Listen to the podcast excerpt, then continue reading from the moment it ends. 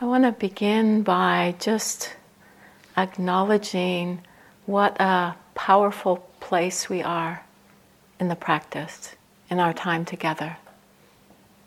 That at this point there is, you know, a great momentum that builds.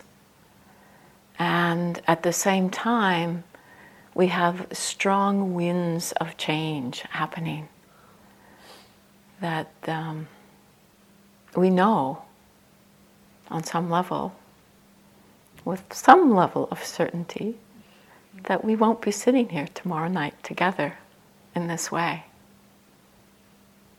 And so, what happens, you know, with that momentum and with the sense of change about to happen, change happening? We've already, you know, things have already changed this afternoon. And with that momentum, it's a great time to be exploring how we relate to change. Know that for some of us, we may be sitting here really trying to hang on to some peace or calm that we had. Or for some of us, there may be fear. You know, that we have um, felt like we really benefited from being here and being somewhat afraid, unsure of what the future might bring. And sometimes we find that it's hard to be with loss. It could be that during our time here, we've been touched deeply and the sense of being separated from a beloved. It was often something I experienced at the end of retreats you know, just having valued the time so much, and then loss in its finishing, completing. And so, some, one reaction that we can have around loss when we don't know how to really be and honor the process of loss, we jump ahead. We go to the next thing. You know, in a sense, our bags are already packed. You know, that we're already in the future, what we're going to do tomorrow, what, you know, what's next, where we'll, where we'll go, what we'll do, you know, and, you know, just not, and it can sometimes be out of that sense of it's too much to be here anymore. It's too much to feel this level of change. You know, and I've heard one teacher once talk about endings of retreat similar to how we might die, you know, and being with the death process in a certain way. It's very powerful to keep turning up right now. You know, that to watch if you feel like, you know, oh, okay, we've done it, we're finished. But to really keep staying with, and keep staying with over the coming days, over the coming lifetime, you know, that, that, that it doesn't stop here. And what we just need to keep doing is to remember to look, to see, to be with to honor, to respect. And of course, doing this with kindness and care. I'd like to share a teaching from a Buddhist nun named Rengetsu. And she was a nun who was said to live with such a strong sense of impermanence that she kept all of her belongings in a little box that she carried around with her. And this, this poem really struck something when I first heard it. It's called On Seeing Young Nuns on Their Begging Rounds. First steps on the long path to truth. Please do not dream your lives away. Walk on to the end. It hits within me something about this aspiration that we uh, may have gotten touch with over the course of our time here. What Yanai spoke about so beautifully last night. You know, just this sense of possibility that resonates within our own hearts. And you know, during the time of being here, the care, the nurturance we've given to this. And we may have different words for expressing it you know, different way of getting a sense of it. But it's something that is dear to our hearts. And, you know, it's like we've taken these steps on the long path to truth. And the second part that really resonated with me was please do not dream your lives away. Walk on to the end. I know in my own life I have had a fear that I will dream my life away. And you know, at times I've done a pretty good job of it. I mean, I, I, you know, part of the waking up, seeing how much fantasy we get caught in, lost in. And, you know, even, you know, one of the great ways I've seen of dreaming my life away is being on retreat and dreaming of my next retreat. Whoa! and I, you know, I know that in my heart, I do not want to lay on my deathbed with regret for what my life could have been. Know, I want to know that I did the best I could. You know, it doesn't mean I'm going to move mountains. I'm going to doesn't mean I'm going to be fully awake. But I want to know that I turned up as best I could. And this is the passion of my life. This is what fuels me. And this is what helps me to take the step from being on retreat, doing this work on retreat, and taking it into my life because it doesn't stop. This just helps to bring fuel to what we're doing. It helps us to remember. It helps us to learn a little bit about skillful means that we can apply in our lives. But the practice on one level remains the same. To honor this truth and to help give the conditions for our hearts to blossom, for us to fully inhabit our lives, to find that posture that can turn up, that can be present, that can meet all of what life brings to us. Through all of the ups and the downs, through the full catastrophe of life. I love that term you know, because that's what we get, whether we like it or not. this is what comes.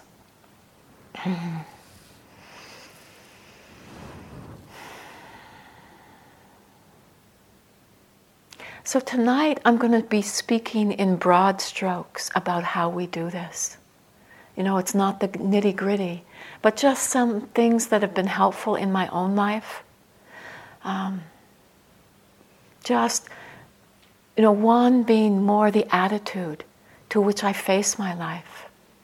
You know, because I did feel, you know, from a young age, a passion to awaken. You know, a passion. For me, the, the beginning language was that of truth. You know, just as a young child, that was something that struck a chord in me. And so, you know, that's where each of us will have our own words. But, and, and I found that through being on retreat, this was deeply nurtured. That, you know, and there was a time in my life where it felt really right to spend a lot of time in retreat. To, because it was just, you know, really, wow, looking at this mind body in a different way. And to give that time, to give it time in the place of simplicity where life is not so complex. And the conditions of my life were such that I could do that for periods of time. You know, that, you know, it, and this will be different for each of us, how much time we actually spend in retreat. You know, some of us may be at a place in life where we can hear that call in that way and respond and, and you know, continue to, to find time in our lives to do more extended practice. And this is wonderful when it happens, when this is our calling and we can respond. But some of us may have very different lives where the karmic connections that we have and the honoring of those relationships makes us turn up in a daily way, for people that are near and dear to us. Or that the work that we're doing in the world has a way of deeply feeding us. And the practice helps us to learn to turn up more fully, to be more engaged, to be able to stay present when we face the challenges, the difficulties when we, in our lives, something that happens is often we feel powerless, helpless. You know, we look out at what's happening in the world and it seems like a mass of suffering. And it's like, wow, you know, what can I possibly do here? But through the practice, we see that change begins within ourselves. That this is what we can do. This is what we can bring to the world. This is what we can bring to the very way that we live our lives. And so, you know, how this practice moves us into the world will be different according to the conditions of our lives. But if we're, you know, have some intelligence about doing this, it will help us to live life more fully in whatever we are doing.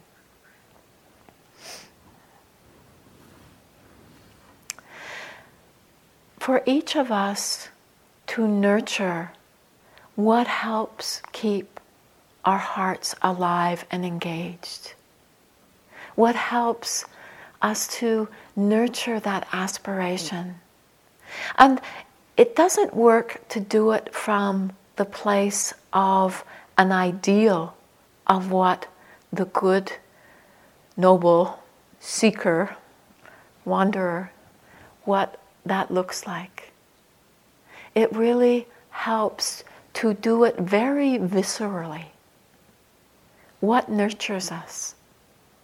What brings more peace into our lives? What interests us? What keeps that, that level of deep Dharma inquiry alive and engaged. This is what we look to. This is what we nurture.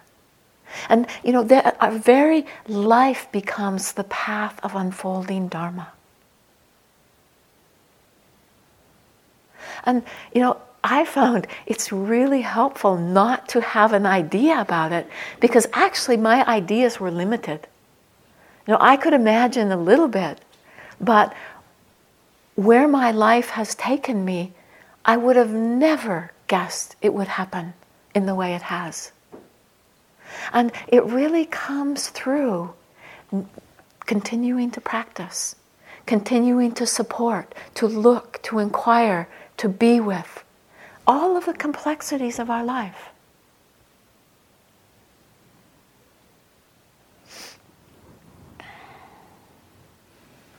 And with that, in the finding, the paying attention to what nurtures us.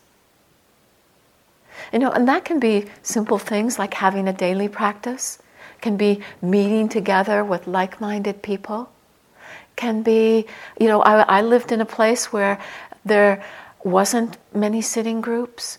So, you know, it was inviting people into my home, listening to tapes, you know, just finding ways that I could continue to support myself in practice very practical ways. You know, this isn't some highfalutin idea. This is down to down to earth. What can I do here and now to keep this heart pulsating, connecting, alive? What can I keep this willingness of heart? I mean, this is something that's critical. This willingness. How can I nurture this? So, looking in very practical ways. And with this, to also see what it is in our lives that we're doing that don't help us, that don't serve us.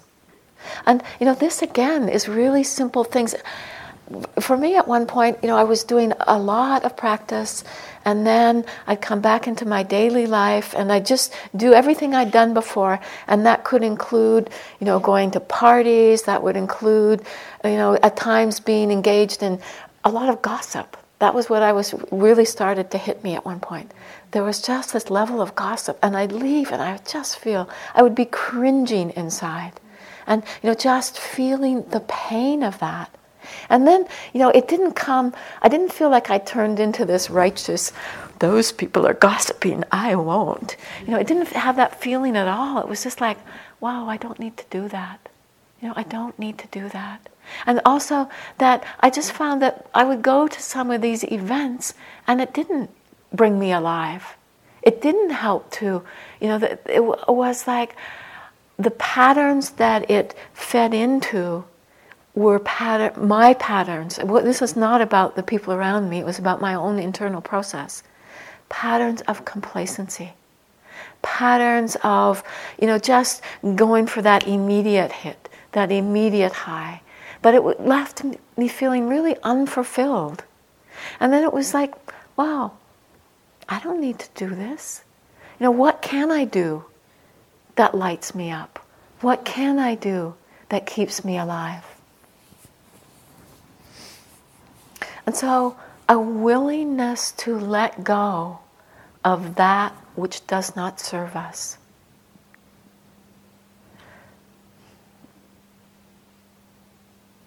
And it's not righteousness, it's just practical again.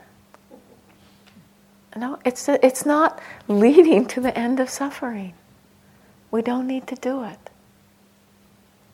And then, you know, one of the beautiful things that happened in my life was that the more that I got into practice, the more it invigorated me.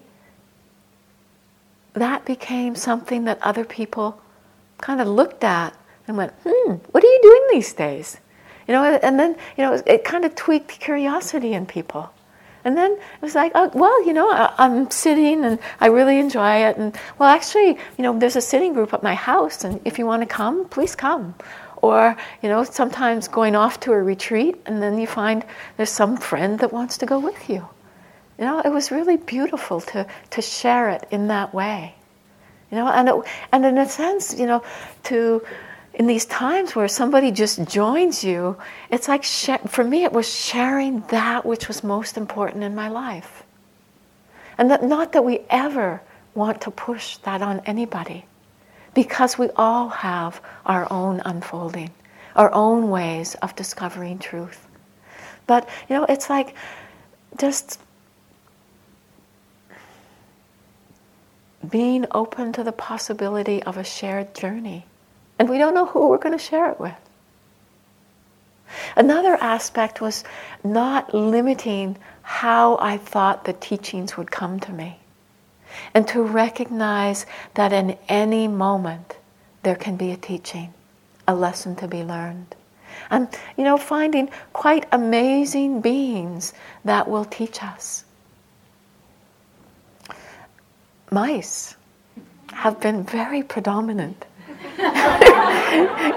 in my life and as teachers. And profound teachings from these little beings in really unexpected ways. Oh, I wonder, will I indulge in a story here? okay, okay. okay.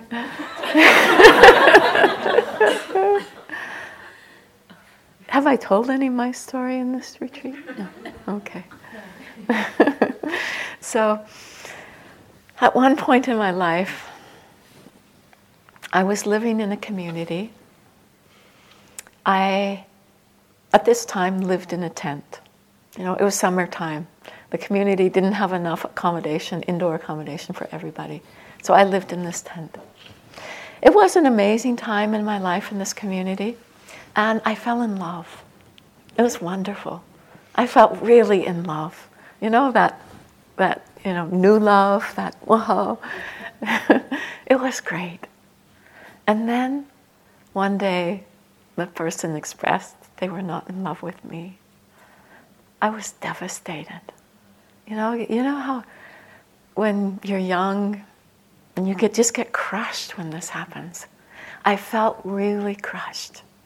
And so there, I was working really hard at this time too. In this community, that was your practice. You worked hard. And so, you know, I had these days where I worked really hard, and this day, you know, I this devastating news. I had cried. I was exhausted. You know, just emotional turmoil, and I worked all day. And I came home, and I went to go to bed at night in my tent. And I laid down in my sleeping bag. I think it was a sleeping bag. Actually, I'm not sure about that. But I laid in my bed and, you know, just exhausted and so wanting to go to sleep. And then, before I fell asleep, in came my teacher. in came this little mouse. And beside my bed, I had a little pile of uh, dried fruit and nuts. And the mouse found it right away. he was happy, or she, I don't know. They were happy. And they started nibbling right beside my ear. Oh boy, this was hard. This was really hard. Because actually, I didn't at that point have a great affinity and love of mice it's become much more tender over the years. but at that point, it was not so tender. And there was this crunching right beside my ear. it was, it was a long night, a really long night. And then the next day, I get up and I go back to work. And, you know, it's a hard day at work, and I'm still in this emotional turmoil. And then I come home at night and I think, I have to sleep tonight. I need a good night's sleep. And so I cleaned up every speck of that little pile of fruit and nuts. And then I get in bed and I have this sigh like, I'm going to sleep tonight. I will not be disturbed. And so the little mouse comes in my tent and goes to the spot and there's nothing there. And I think that's okay. And then I think, okay, I'm going to get up, I'm going to shoo them out, and then I'm really going to sleep. So I shooed the mouse out and I did up the tent zippers really tight. And I thought, okay, this is it. I'm going to sleep. And I laid down in my bed, and what happened? This mouse went crazy. this mouse started circling around the tent. I could hear it, and it would, you know, go up against the side of the tent and back down. And I'm laying there, and, you know, uh, oh, come on, it's seen. There's nothing there. There's nothing there.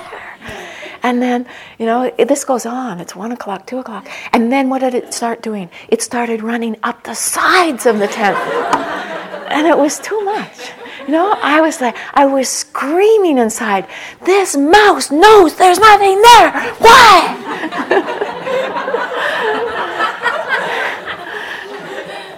and then I had my moment of revelation. I went, oh my God. I am just like the mouse. There was something there. It was beautiful. It was wonderful. And it's gone. There's nothing there. And uh, really, when I realized that, I let go of that relationship. It was something that had been, it had been beautiful. Conditions had changed. It was gone. And I was like, I just went, oh, okay. And at that point, I fell into a deep sleep. and I never heard from the mouse again. but I'm still grateful to that mouse to this day. and so, life has so many lessons to teach us. Our teachers come in different forms. Don't have an idea about how it should be, what we're going to learn from. Now let it be an open, you know, it's about how we meet life. This is our practice. How do we meet life?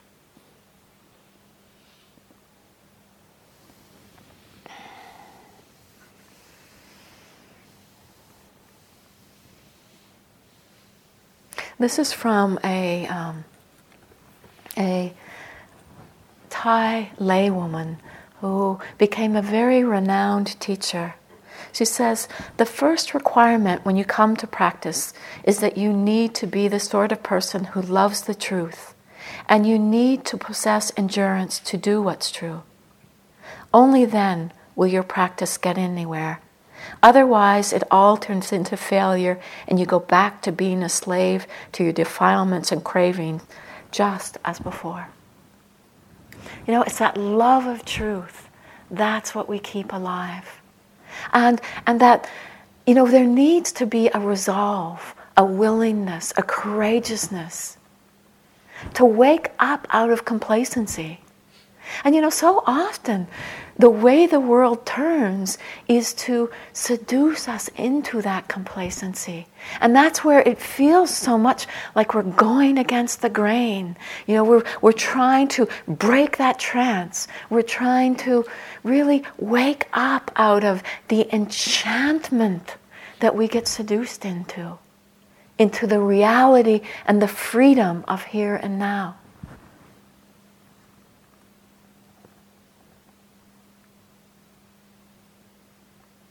And so, where I began this train of thought was let's not dream our lives away. You know, as this Buddhist nun Rengetsu said, please do not dream your lives away. Walk on to the end. And what has amazed me and continues to amaze me is the joy that happens you know, the joy from simple moments of being with our experience. The joy that just comes. You know, another experience I had was this was a time when you know I had a strong commitment to sit twice a day, and you know I'd sit in the first thing in the morning and in the evening, and I was really committed to that. Um, this was again when I was doing this kind of investigation around trying to honor and nurture this commitment and doing things that were often unskillful. So, you know, again, I, I got up in the morning, I sat, I, had a, I went to work, had a busy day. It was a Friday. At the end of the day, I went straight to a party. I had some intoxicants, mind, you know, a little cloudy, a little foggy, tired. Um, I got home and I got into bed and I was just about to fall asleep. sleep, a lot happens at this time. just about to fall asleep. And then I heard the voice, You didn't sit yet. And then, you know, at that point, there was an unwaveringness. And so it was like when I would hear that voice, I would just do it. You know, I didn't listen to the the neat neat neat neat neat neat in the mind. I would just do it. So that's what I did. So I got up and I sat on my little zabuton and zafu, and I sat there and I.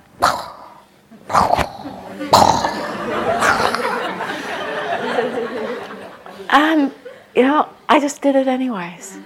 And there, there's a really way that we can rationalize that and say, well, that's stupid. Why don't you go to bed, get a good night's sleep, and begin again? But you know, during that time, because of all, you know the commitment I had to practice, I was having many wonderful experiences. I don't remember them, but I remember that honoring of that commitment. I remember that resolve in the heart. I, re- I, I just remember what it took to sit there and that I'm going to do it anyways. And I still get inspired when I remember it. yeah.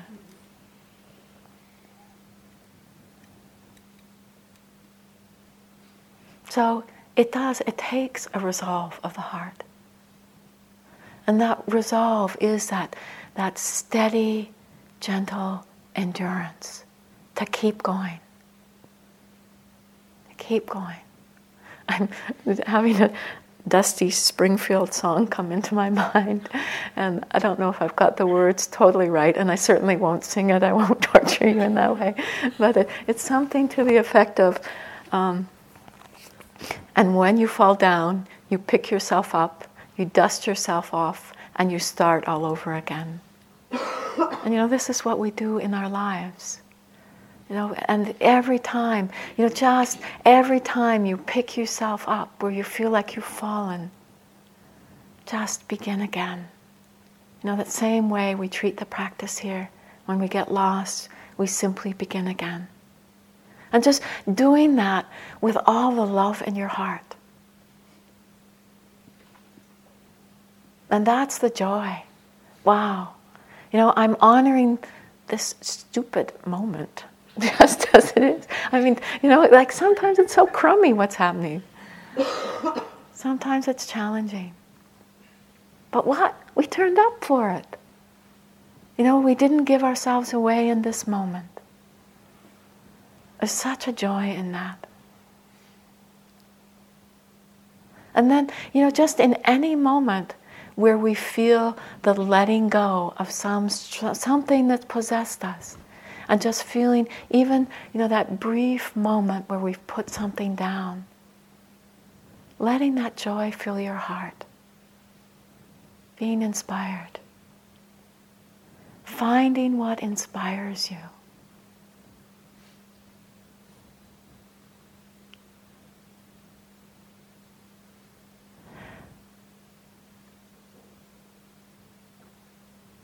I remember, you know, just having a sense that it was not good enough to have a practice that stayed on the cushion. That yes, there's some peace, some calm, some happiness that comes. But that's so limited. And that it becomes in the very living of life. You know, the grist, the grist for the mill. Do you remember Ram Dass's book? You know, that right there. Look. Wake up.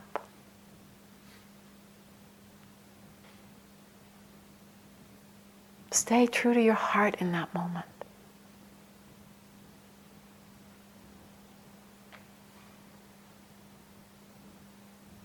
And certainly, don't carry the voice of should, the brutality, the ideals. I mean, live in your life and respond to your life. No, there's a, such a beauty in learning to live on the level of the relative. You know, live honoring, you know, the very, the the the stuff of life, all of that stuff. And it's like, in a sense, we live as if it all matters. And yet, when we live with the wisdom of the Absolute, we know there's nothing to hang on to. And you know what, what that helps us to do is to live full, uh, to love fully, knowing that there's nothing to hang on to here.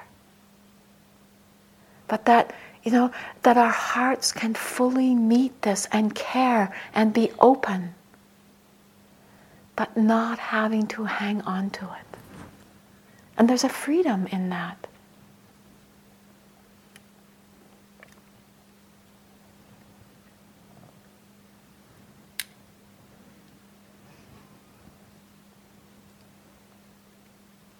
The Brahma Viharas, you know, the loving kindness, the compassion, the appreciative joy, and we didn't actually get to the equanimity practice, but it too is there. These are all great supports in our life.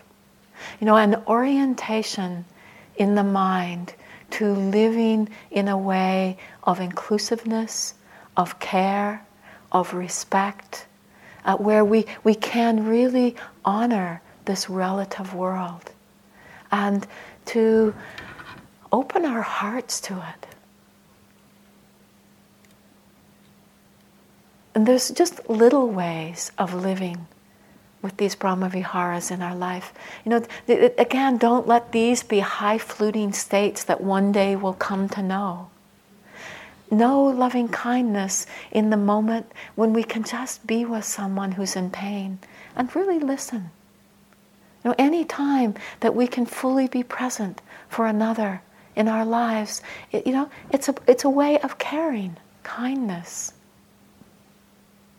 In the, a moment where we can share joy with a friend who's just come into some way, some moment of good fortune. That we can just share that delight and appreciation.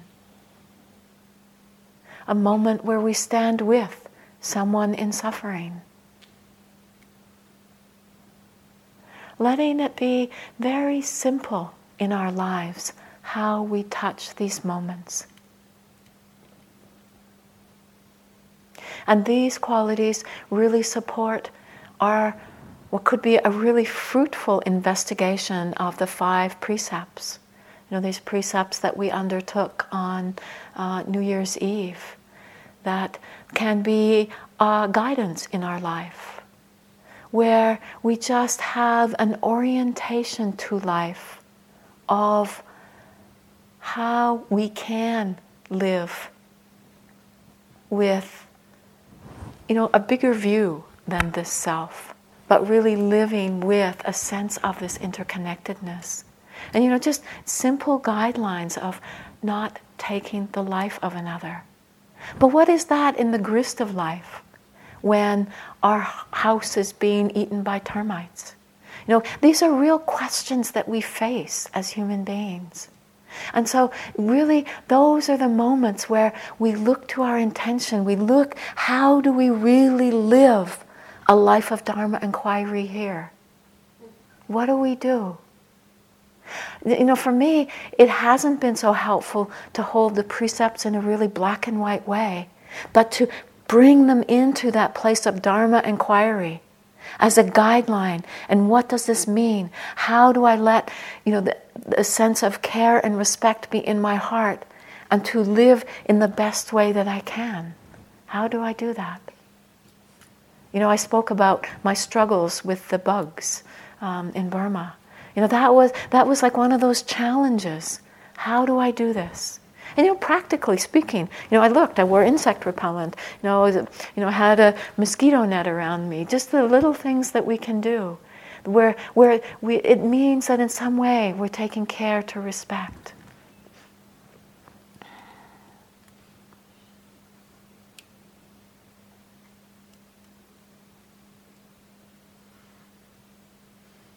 So, you know, just with all of the precepts, and you know, at this time, I'm not going to go into them in detail, but to let them become a place of investigation. You know, watch. You know, around speech. You know, maybe this was talked about today. I'm not sure how much was said, but, but you know, just around really learning to speak that which feels both true and useful you know, and in our culture, you know, we have this thing about truth. You know, the, you know, my truth, my well, you know, truth isn't personal. it doesn't belong to me. But you know, what's what's what's true and useful. A friend once said to me something that was really helpful. She said, "If you speak the truth, and it's not useful, then it's not the truth." You know that that just. Um,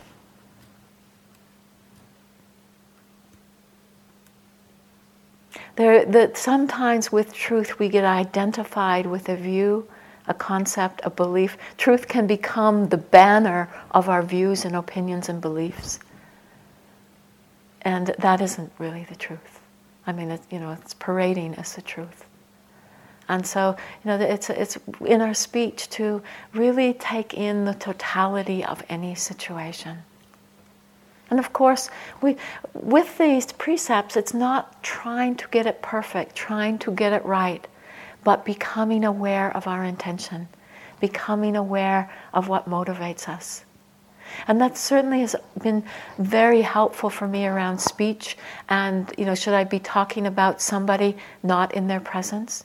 To really look and see, am I saying it about this person?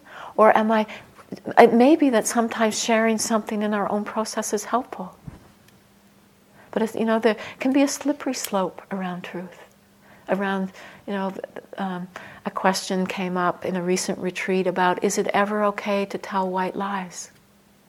And there, there's one level where we have to be really careful because, you know, once we start moving into deception, we start having to cover our tracks.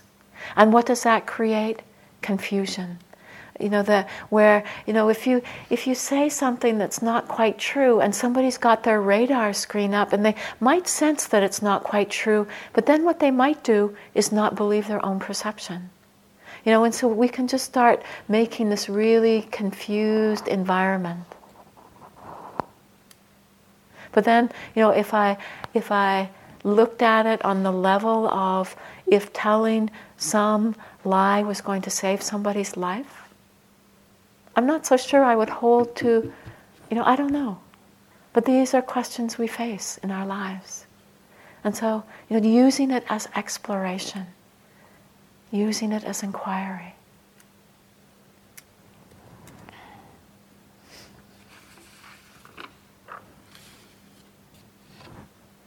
A part of this is all learning to be honest with ourselves. And this is what we develop through the practice. You know, as we begin to know anger as anger, fear as fear, and that willingness to allow it to be what it is.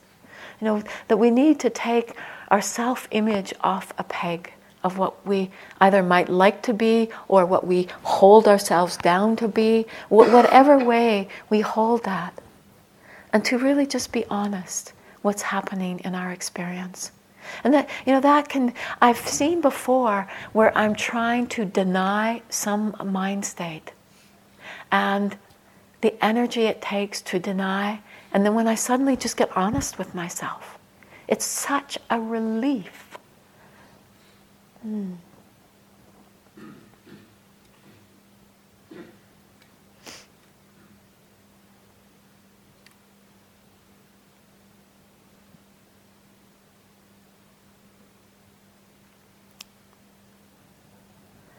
So the journey for each of us will be unique.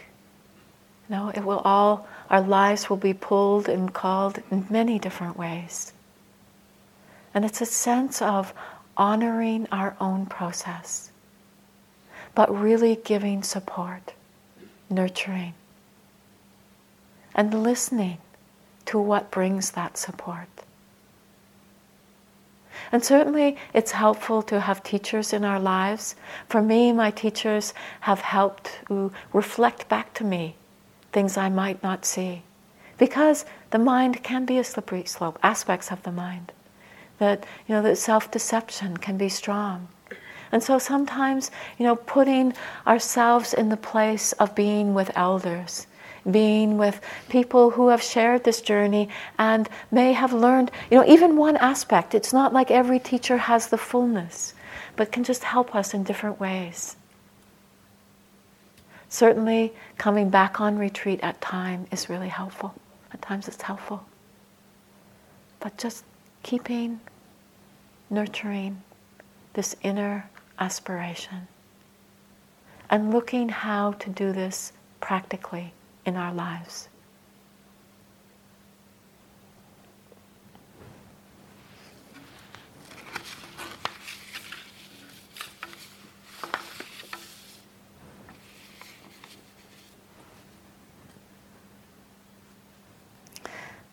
I'd like to just uh, close with a, a, a humble offering of something I wrote at the end of one retreat that I did.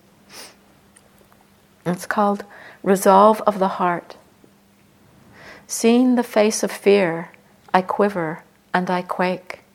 I become so small, two steps backwards, and still I walk on. The torment of the judging mind, you or me, it's the thought that divides. There is so much disdain, and still I walk on. Laziness prevails, it clouds my vision. Sometimes I think that my bed is Nibbana. and still I walk on. The unending sleepiness that defies impermanence, the bashing from its waves, foggy, heavy, oppressive, and still I walk on. Guilt, self hatred, they are friends that gang up that lacerate and pierce, and I'm left in the muck. and still I walk on. Walk on, walk on. It's that whisper in my ear. It's that longing in my heart. It's that shiver of unspeakable peace. And so I walk on.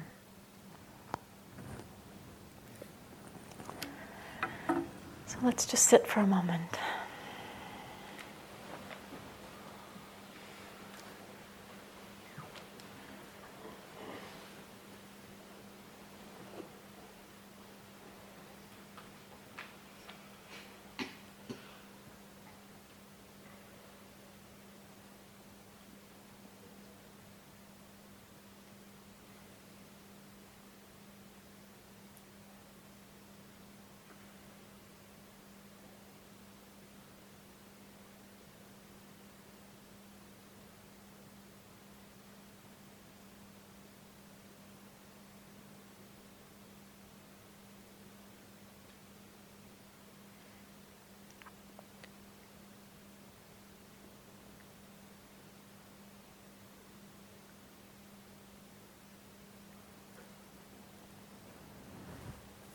May all beings walk on until they realize the peace that is unshakable.